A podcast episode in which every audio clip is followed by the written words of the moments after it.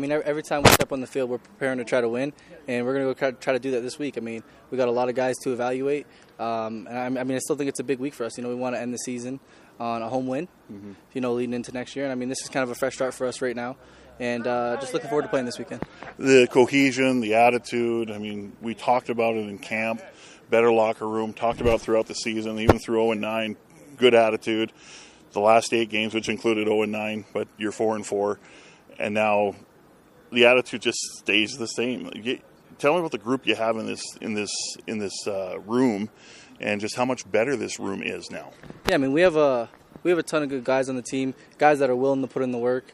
You know, whether it's on the field, in the film room, they're doing all the extra stuff we need to do. And then on top of that, we have guys that are super, super talented across the board, offense, defense, on the line. So I think we're looking really, really good. How do you take the last 2 games as a learning opportunity for yourself? And it wasn't all bad. Let's face it. I mean, people are focusing maybe too much on the last couple of quarters in Toronto. The first 6 weren't that bad, but obviously you didn't accomplish what you wanted to. So tell me how you take the last 2 games. Yeah, I mean, honestly, like for me too, I'm a younger quarterback, right? I still got lots to learn. So I mean, every rep for me is crucial. So I'm just going to continue to learn. And I mean, a lot of the guys too. Like we have a young team in general. So a lot of the guys, we're gonna embrace these reps. You know, guys are going to be getting evaluated for jobs next year, right? So everybody's taking this game pretty serious, and we're looking for a win.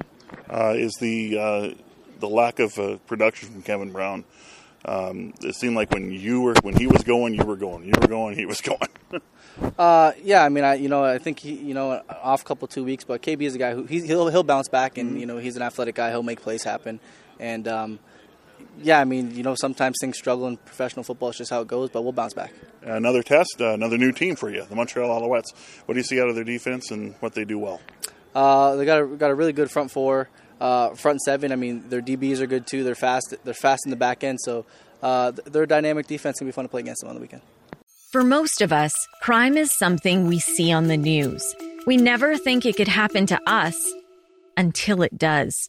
Loved ones are gone, and for the survivors, the scars will never heal. I'm Nancy Hixt, a senior crime reporter for Global News. And on this season of Crime Beat, I'll take you inside some of the most serious crime stories I've covered. Season 6 of Crime Beat is available now on Spotify, Apple Podcasts, Amazon Music, and all podcast platforms.